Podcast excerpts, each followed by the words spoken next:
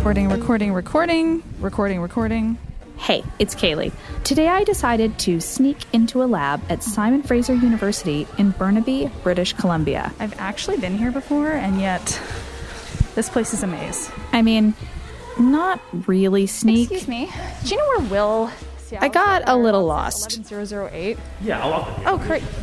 But luckily, I ran into Jerome. I'm working on Thanks, Jerome, by the way. Podcast right now. If they Yes, keep some no, of the. I, I wrote that story on you. Oh my God! I'm Jerome, by the way. Hi, Jerome. Lovely to meet you. Yeah, he's right here. Oh, great. They just, they don't just label it, I guess. Oh, thank you so much. Thanks, Jerome. Bye. And eventually, I found this guy.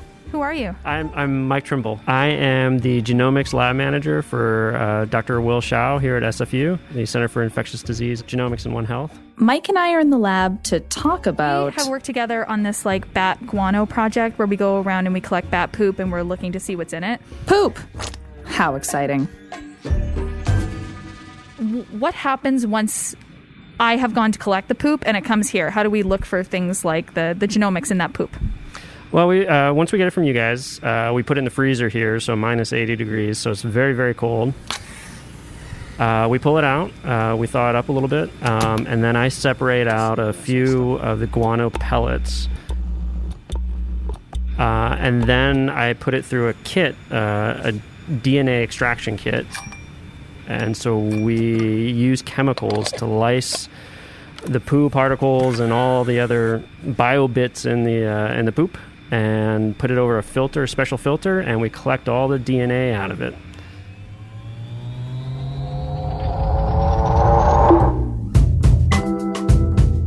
And then we, we wash away all the stuff we're not interested in, the proteins, the carbohydrates, till we just have pure pure DNA. And from that nice, clean sample, scientists like Mike comb over it. So what we're looking for is there's a special gene inside of it. They find that special gene, So we're going to amplify this gene, and that's what we're going to sequence. and now they can pull all sorts of information from it. We kind of don't really know what's in there, and we know there's a lot of different species in it. It's a bit like popping the lid off of a treasure chest, where genomics are the jewels. Yeah, so once we sequence that, that all that data goes into the computer, and then we have to have our bioinformaticians piece apart the data and see what we have.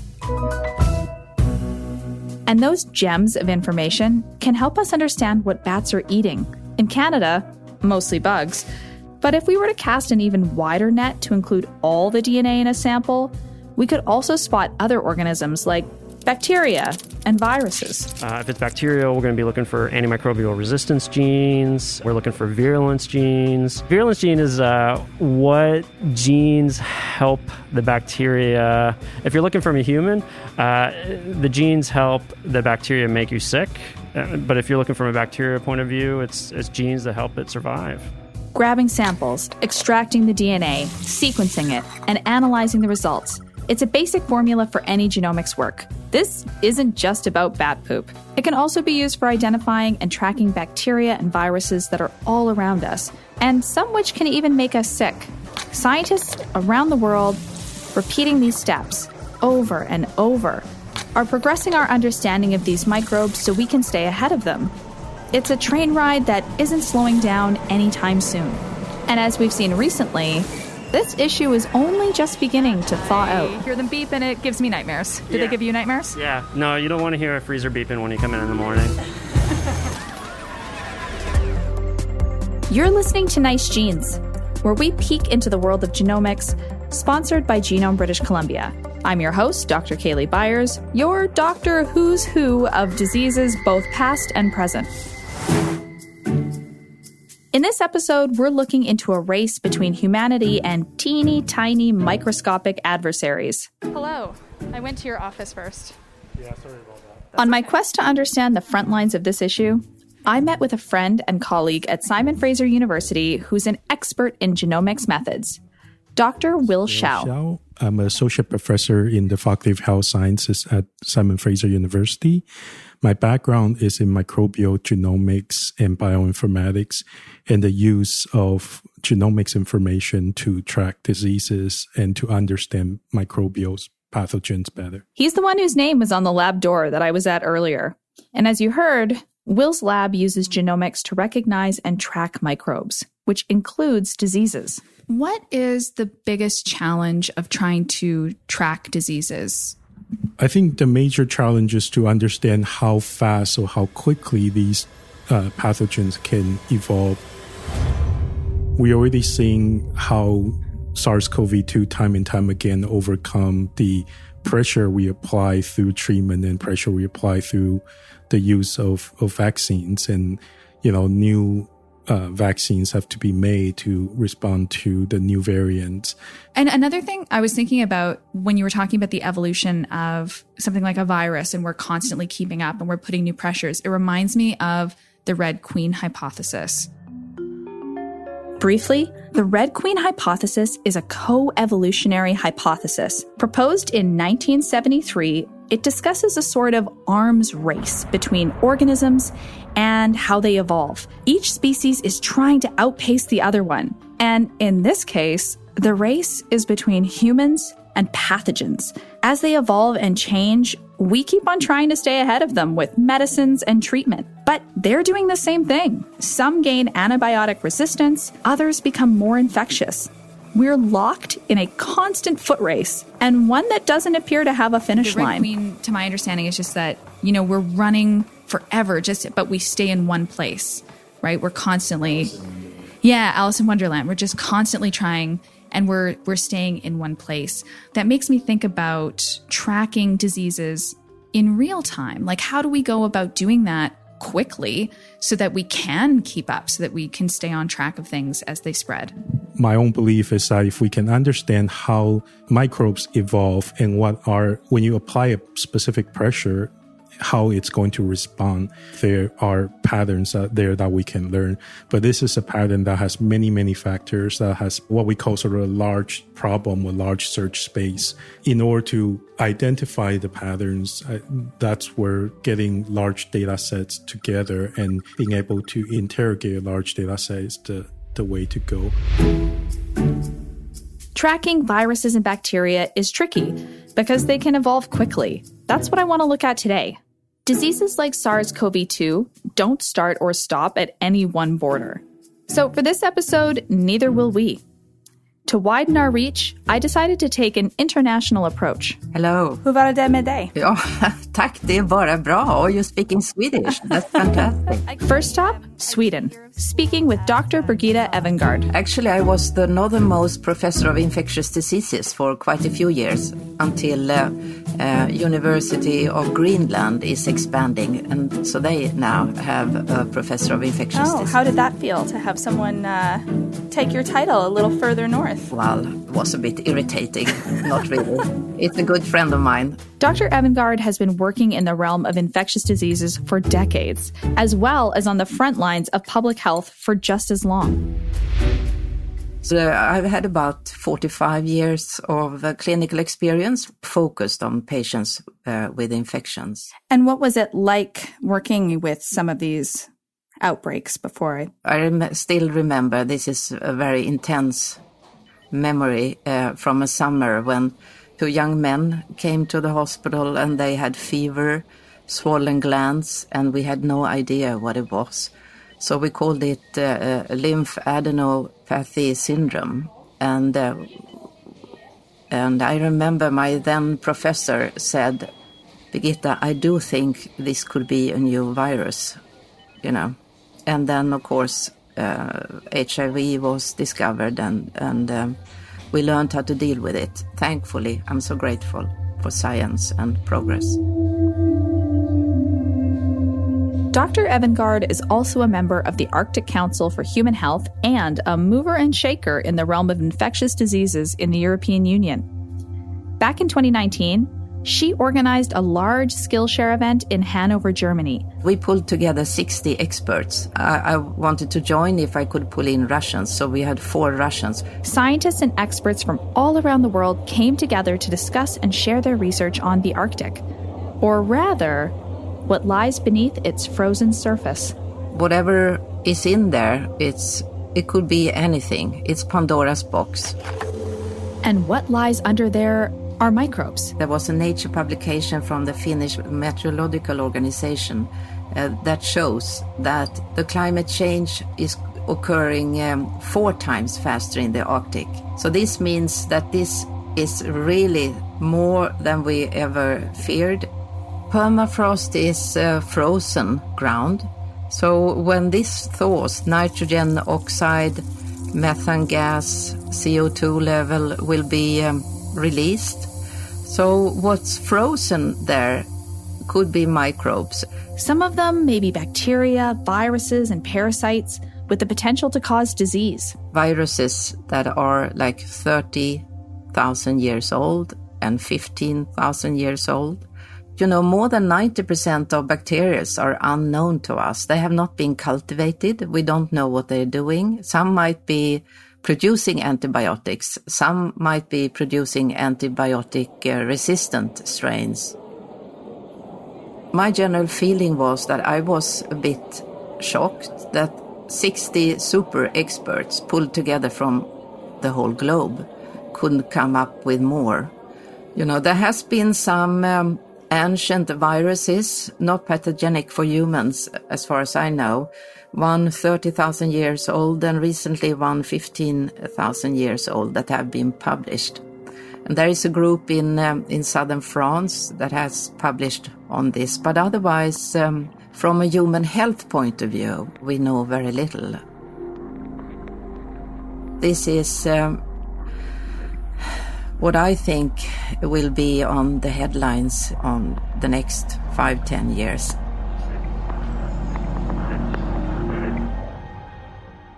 Whether or not these microbes that are frozen in time for thousands of years could pose a threat to humans and other animals is unknown. When they freeze, these single cells lie dormant, neither dead or alive. But when they emerge from their frozen state, is it business as usual?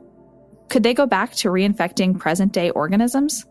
Hi, Dr. Claverie. Uh, thanks for joining me today. Okay. Dr. Jean Michel Claverie is a professor of genomics and bioinformatics at Aix-Marseille University in southern France. I studied in uh, as being a theoretician in particle physics. So as you can see, this I'm still doing with particles, but they are uh, much bigger than the one before. He and his fellow researchers are looking precisely at whether or not we should be worried about what thawing permafrost layers due to warming temperatures means for our health. I created my lab in uh, 95, if I remember correctly. Uh, at this point, we started to work on the genomics of a parasitic bacteria. This is a bacteria that cannot survive outside of the cells it infects. Okay. And one day we found strange bacteria that we could not characterize very well. And for a long time, we didn't understand what was going on. And, and finally, we discovered that it was in fact not a bacteria, but a virus. We discovered what is called now the first giant virus, those are viruses that you can actually see under regular microscopes. I'm talking about viruses which have more than 2,000 genes, uh, when uh, the regular virus, like AIDS virus, has, uh, has 10, for example. So that was the beginning of a, of a change of pace and direction in the lab. And so we started to say, well, that, that's interesting. There is a new branch of biology, those giant viruses uh, when we discovered that this type of virus was extremely abundant in, in water, in any kind of uh, humid environment. And one day, I saw a paper by a, a Russian group claiming that uh, they had been able to, to uh, revive a plant uh, that was uh, kept in, in permafrost for more than 30,000 years, which is prehistorical time. Dr. Clavery's lab was interested in whether you could resuscitate species from permafrost. First, it is important to understand what permafrost is. This is not ice. Permafrost is just regular soil, which, as you know, soil is full of bacteria, a lot of uh, rotting things. This is just everything's decomposing over the years, okay? Except that after the one meter, it becomes below zero. And so there is no liquid water in that thing. And if there is no liquid water, all biochemical processes are stopped. And some of those bacteria die because of that, but many don't. And they just enter into a status that we call cryptobiosis, which is in fact, they are not totally dead, they are not totally living, they are just waiting for better times to get some liquid water again so we can restart the whole process. And when I saw that paper, uh, at the time we were looking for viruses in all, all kind of environment, uh, I decided, well, if they can resurrect plant, we should be able to resurrect the virus. And so we just uh, called them and we asked them to send us the, the same sample, in fact, that they used to isolate this plant. That's for, that was the beginning of the whole story about the, uh, the permafrost viruses. They decided to see if that same concept used on the plant samples could work with microbes, especially with their giant viruses. How were they going to do it?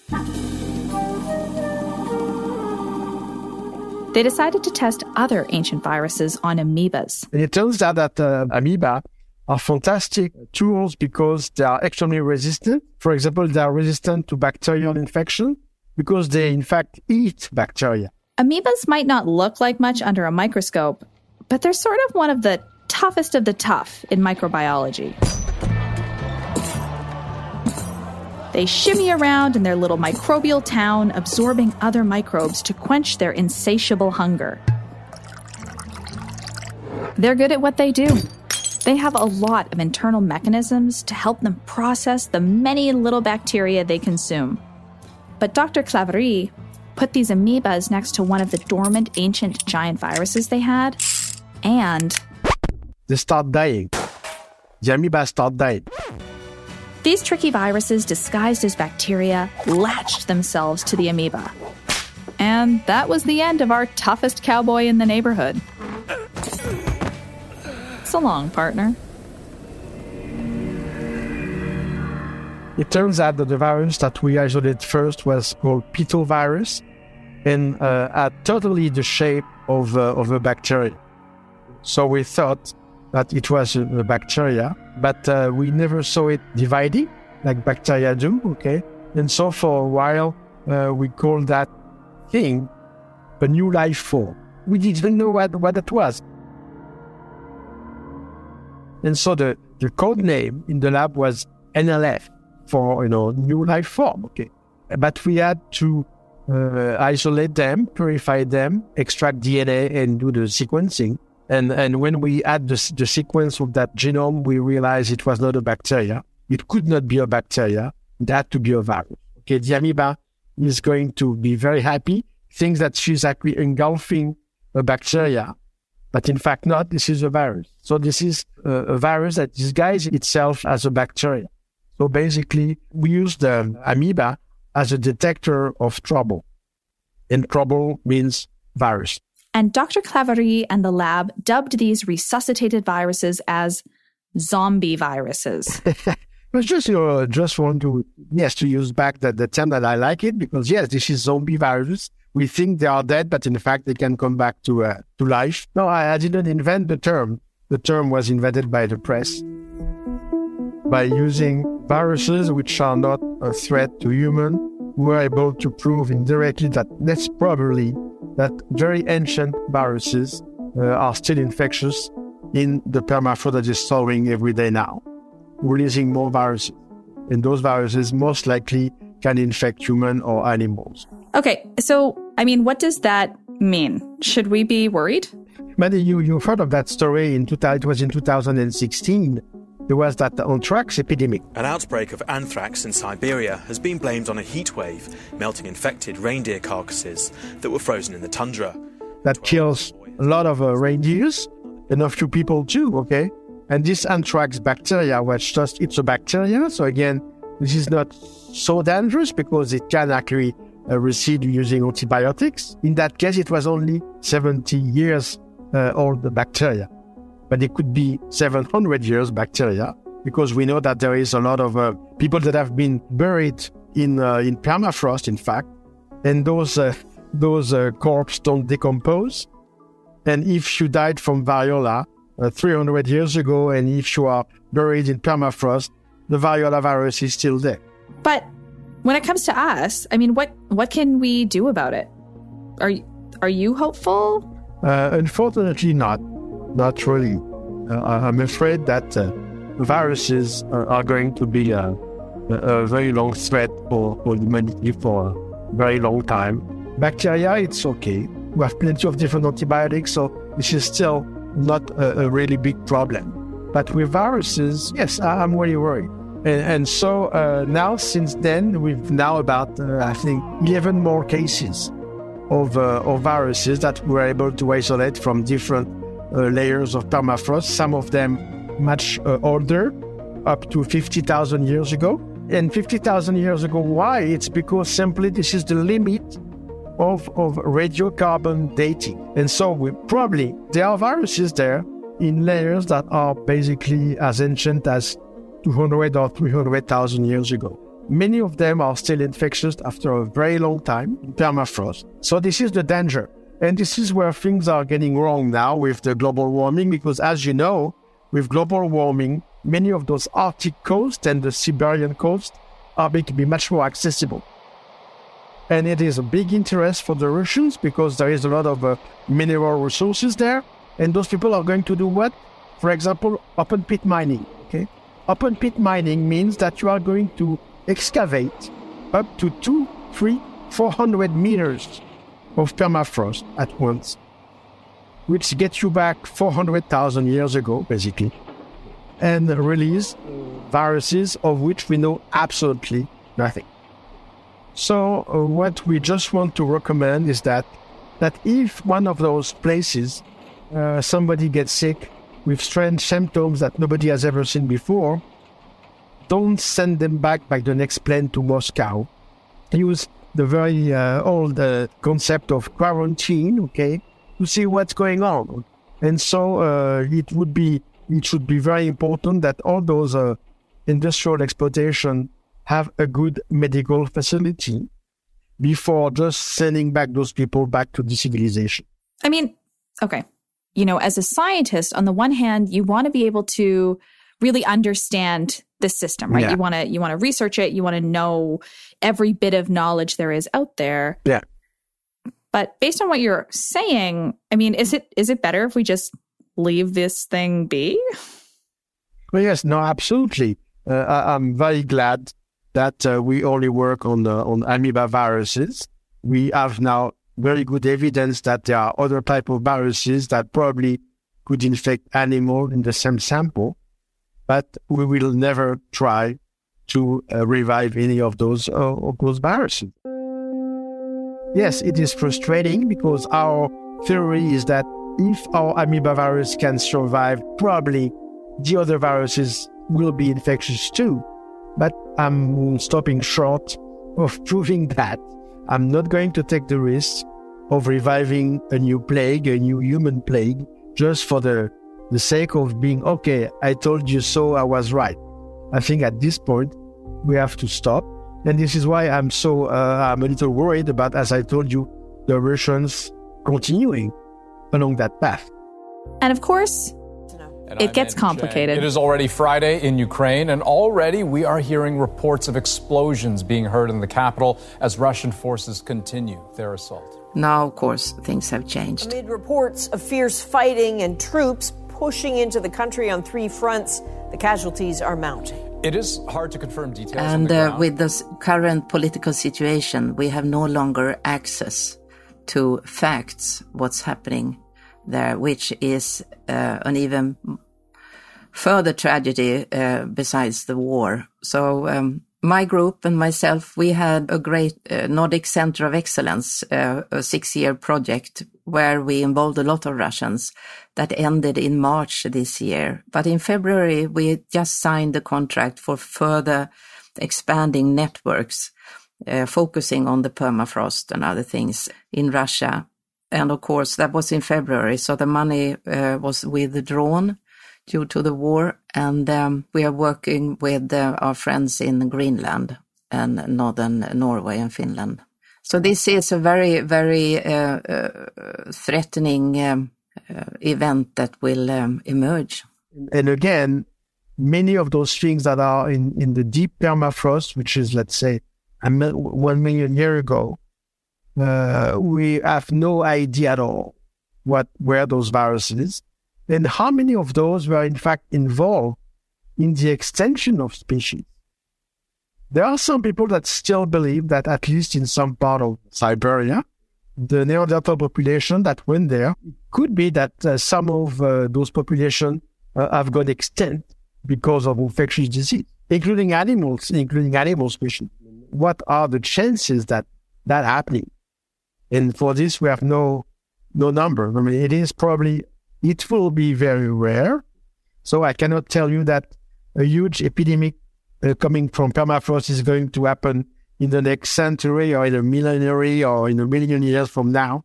But the only thing we can say is that the chances for that to happen is increasing because of more people getting there and because of permafrost thawing at accelerate. So we start from a very tiny probability and we know that probability is, uh, is, uh, is increasing. I don't want to, to make people totally crazy about this.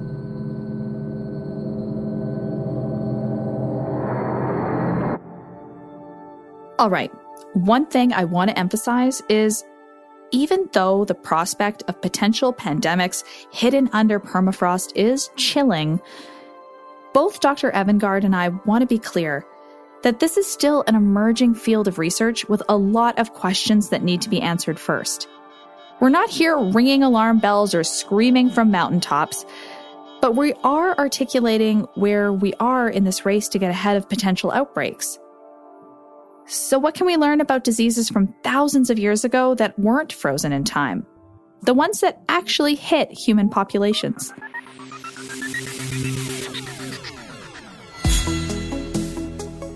You're listening to Nice Genes, a podcast all about the fascinating world of genomics and the evolving science behind it, brought to you by Genome British Columbia. I'm Dr. Kaylee Byers, your host, and we want to get more people listening to the genomic stories that are shaping our world. So if you like Nice Genes, hit follow on Apple Podcast or wherever you get your shows. Unfreeze your podcast feed by sharing us with your friends. Okay, Let's hit pause on permafrost and zombie viruses for just a moment. Also, zombie viruses don't actually mean viruses that turn people into zombies. They're just sleepy viruses, but they do have the potential to become active once again. So I want to hit fast forward on Earth's microbe history. I mean, on a time scale between permafrost from hundreds of thousands of years ago to only several thousand years ago. Hello. Uh, can you introduce yourself? Um, my name is Dr. Melandri Vlok. She's what's called a bioarchaeologist. That's someone that studies the bones of ancient humans to look at um, evidence of disease or evidence of the kinds of activities that someone did during their life. Dr. Vlok studies ancient diseases and the communities that were hit hard by them thousands of years ago. What she discovered through her work may actually help so, us today. Rewind. How did you end up becoming a quote unquote ancient disease detective in the first place? Well, I, as young as I could remember, I was always interested in all the history books, like horrible histories, for example, that were written for children. Then by the time that I was in high school and looking for what I wanted to do in my life, I came across this TV show called Bones. Dad, oh, great. The bones. What did you do with the bones? Nothing. Dr. Brennan, I left them on the table just like you asked. She's a forensic anthropologist, Dr. Temperance Brennan. I saw myself in her. So I was very much dead set on becoming a forensic anthropologist anthropologist, but you could use the same techniques that you use on, you know, solving murders, but you could look at people who had lived and died thousands of years ago and find out things that the world didn't know yet. And for me, the story between how humans and our greatest enemies, which are pathogens, have co evolved with each other. We've influenced the evolution of each other it, it's so fascinating to me and so complex that I just wanted to keep learning more. Dr. Vlok's work has taken her all over the place. I did a field school when I was only 19 years old, first time overseas, and the archaeology of Southeast Asia was so interesting. The way people buried their dead, they would bury them in jars. And being the person to excavate that was so incredible. We can learn so much about who we are today and who we might become from our ancestors. I've worked in the Philippines, Vietnam. I've worked on a skeleton from Indonesia that's 31,000 years ago, Mongolia, uh, Japan, I've worked on, and Thailand as well.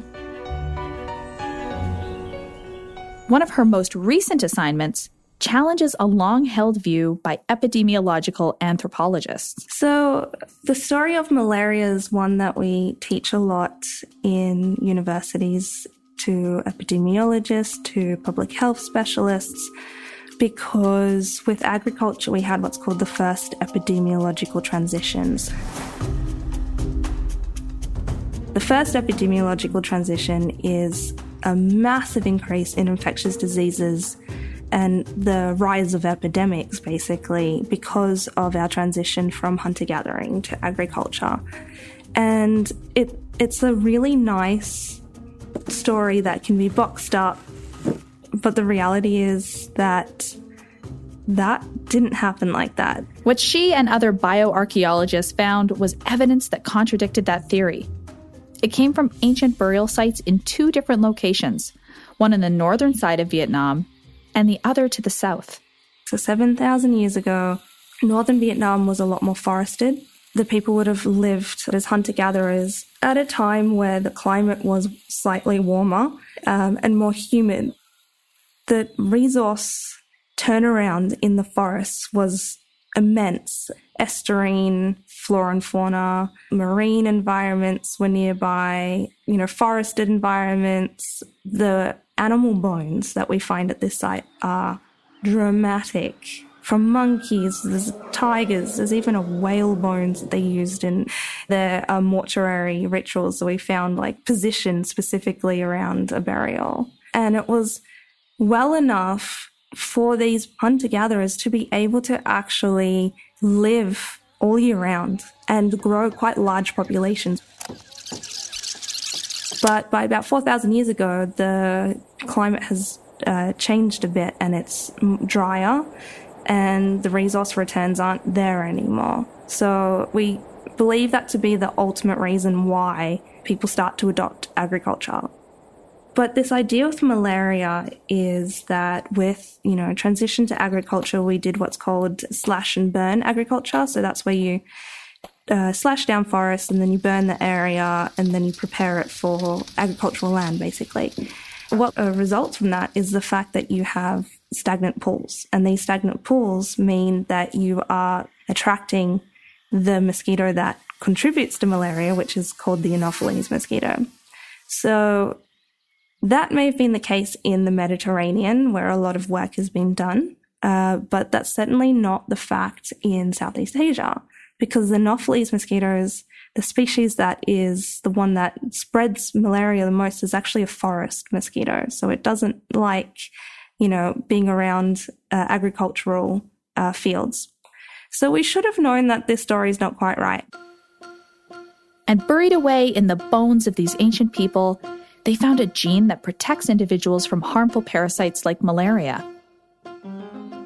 So the way I do my work is I lay out a skeleton in full. Uh, it's important for me to understand that whole story of that person because when a disease affects your bone, by that point, you've likely had that condition for a really long time and it's uh, quite severe if it's affecting your bones. And what we found is that both sites actually had evidence of this genetic anemia called thalassemia. And thalassemia is really interesting because if you get one non thalassemic gene from a parent and the other one a thalassemic gene from the parent, you don't necessarily have the really bad effects that come with a genetic anemia. So, a genetic anemia is something that means that your uh, red blood cells are basically defective. They're not working properly. They're not shaped properly to be able to transport oxygen around your body properly. Okay. But what it does do is it, it changes the some of your red blood cells just enough that malaria can't actually infect your red blood cells. So it's actually protective from dying from malaria. So you're seeing this constant flow over thousands of years of thalassemia staying in the gene pool because of the fact that malaria is such a threat in Southeast Asia. And we saw that not just at the site 4,000 years ago, but also in the bones of hunter gatherers 7,000 years ago. So, malaria has been a, a, problem for humans well before agriculture in this part of the world and completely undermines this, this beautiful tied up story that we've been teaching for the last 60 odd years. The same story with thalassemia is happening in Africa with sickle cell disease. So if you have sickle cell disease in its most severe form, obviously that's also horrific. But in its mild form, it also is protective against malaria. So the, the problem with evolution is that it isn't a process in which to keep you healthy. You know, we don't respond evolutionarily to infectious diseases to stay healthy. It is to pass on our genes. And it seems to also be the case with um, some of these really horrible genetic conditions that we're, we're dealing with today.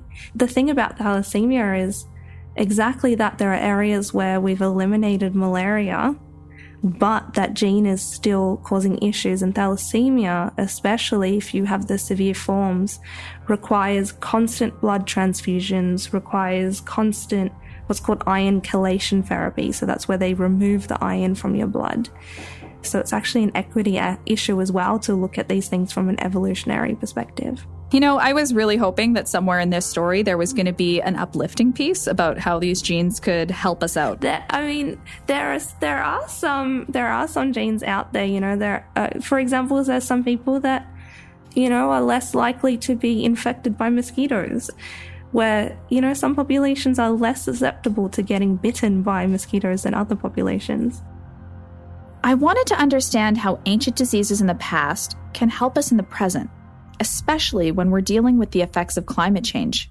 Yeah, so the thing about uh, the evolutionary history of some of these diseases that have been around for thousands of years is the fact that they are very particular to certain types of temperatures and humidities, or their vectors are. So, uh, malaria is what's called a vector disease. So it isn't passed directly from human to human. It's passed via a vector, and that's the mosquito. So then the mosquito habitats are really important for understanding the distribution of malaria. With climate change, unfortunately, it, especially in the last five years, the literature is really showing that these mosquitoes are now appearing in areas where they weren't before because of global warming. Um, they're creeping further north. So, where these two sites were in northern Vietnam, where I studied, malaria doesn't exist anymore. And it's because the Anopheles mosquito habitats aren't there. But 4,000 years ago, they were because um, the climate was still wetter and warmer. And so the forested habitats, that tropical habitat, was further north. So we also can get a bit of a caution from what we're seeing in the archaeological record, which is, oh, hey, this was here in this region in the past at this, you know, temperature and humidity. That's potentially what we're dealing with when we're going through climate change now. And that's why we look at these things through over thousands of years, even though as slow as they were, they had dramatic effects on people's health and, and people's lifestyles. When we're looking at the things in the past, we're not simulating future climate change, we're just simulating the potential effects that these fluctuations can have. But the problem that we have is that we've caused it at such a fast rate.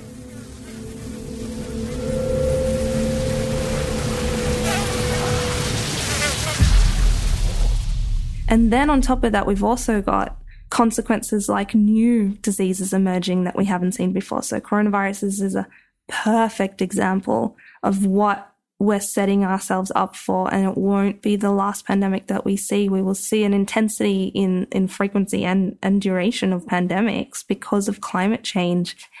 But we can at least look at the past and we can try and understand, okay, how did people mitigate these issues because they didn't have a World Health Organization back then who and and governments and and advanced medical treatment they were being affected naturally and and we can look at that And so it gives us a bit of an understanding of what happens if we don't do something about this.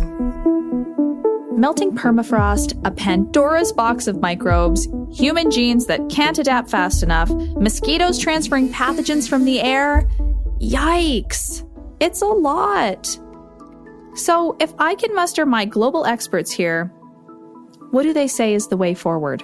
How do you think we should deal with, you know, these these compounding issues of these unknown diseases and then tracking them? I've been thinking about this a lot. My career is built on this question, right? How can we actually deal with this situation?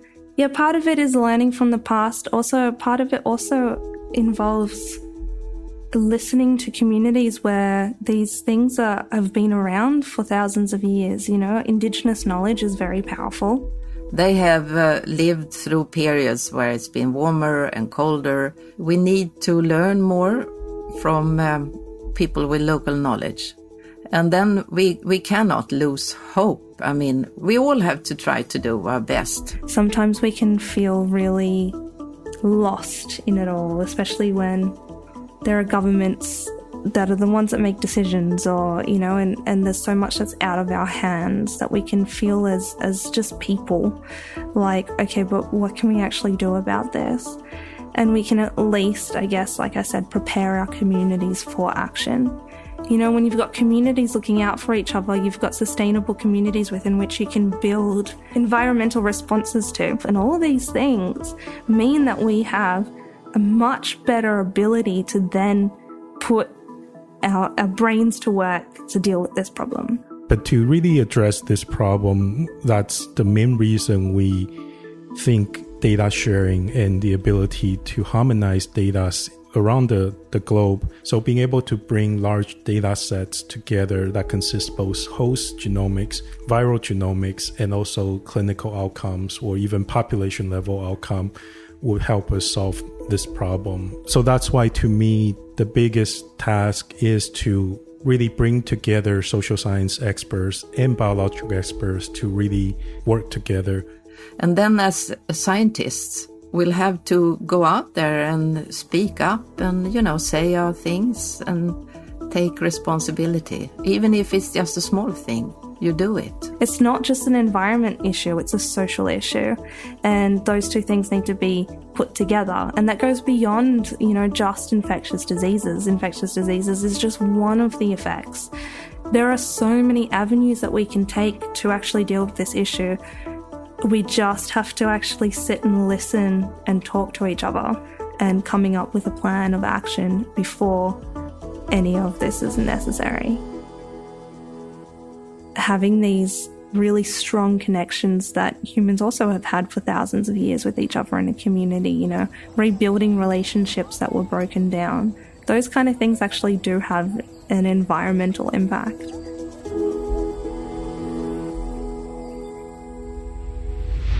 What became clear to me in conversations with all of our guests today is that preparing ourselves for diseases and being proactive means that we need each other. From genoma data sharing that Dr. Hsiao mentioned, to listening to local communities living on the front lines of these areas that Dr. Vlok and Dr. Evengård spoke about, across the globe, together, with mutual respect, we can overcome these challenges and create a more sustainable and healthier planet for all of us. But we really need to reach out and come together on this. Right now, I'm at the airport in Bangkok. I know this because that collaboration is already taking place. And I'm on my way to a conference that is the largest conference in the whole Indo Pacific region for archaeology. Uh, between that is where collaborations happen, where the sparks happen, where we get these bright ideas because of the different kinds of research that's happening around the region. I can't wait to get onto the plane to Chiang Mai um, in order to do so. What's inside your soul? Someday we'll make it Other days we only can try. Either way, no matter what people say. Either way. My guests for today have been Dr. Birgitta Evengård, professor at the Department of Clinical Microbiology at Umeå University, Dr. Jean Michel Claverie, professor of genomics and bioinformatics at the School of Medicine of Aix-Marseille University, and Dr. Melandri Vlok, bioarchaeologist, postdoctoral research associate at the Sydney Southeast Asia Center, and a National Geographic explorer. Special thanks to Dr. Mike Trimble and Dr. Will Hsiao from Simon Fraser University for letting me pop into the lab and uh, begin this journey.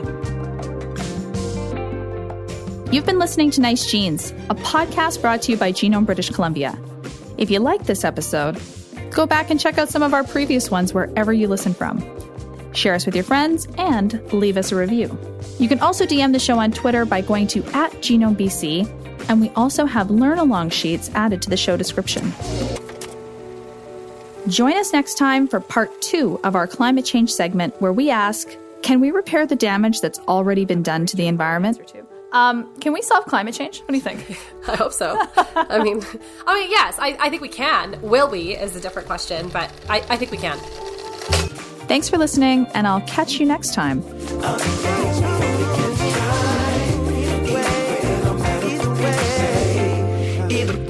Gonna get better.